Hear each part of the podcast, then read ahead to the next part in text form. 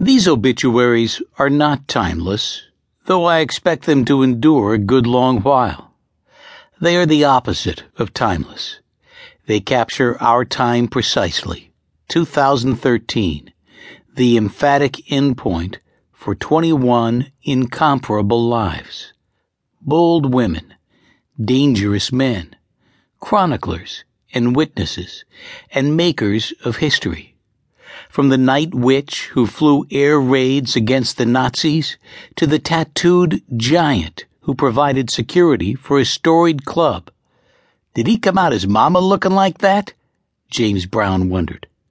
This collection contains the most resonant narratives of the year. These particular excellent obituaries make me feel possessive. When I finish reading them, I know the subjects deeply in the context of our times. I bear witness to their lives. I learn something about the world, too. I know things about the White House that the White House usher didn't even tell his wife.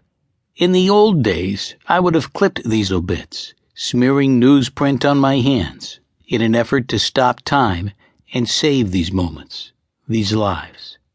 Now I gather them with a keystroke a perfectly curated sliver of the world that stood in 2013. Novelist Chinua Achebe's words end his obituary and frame this yearbook. The story is our escort. Without it, we are blind.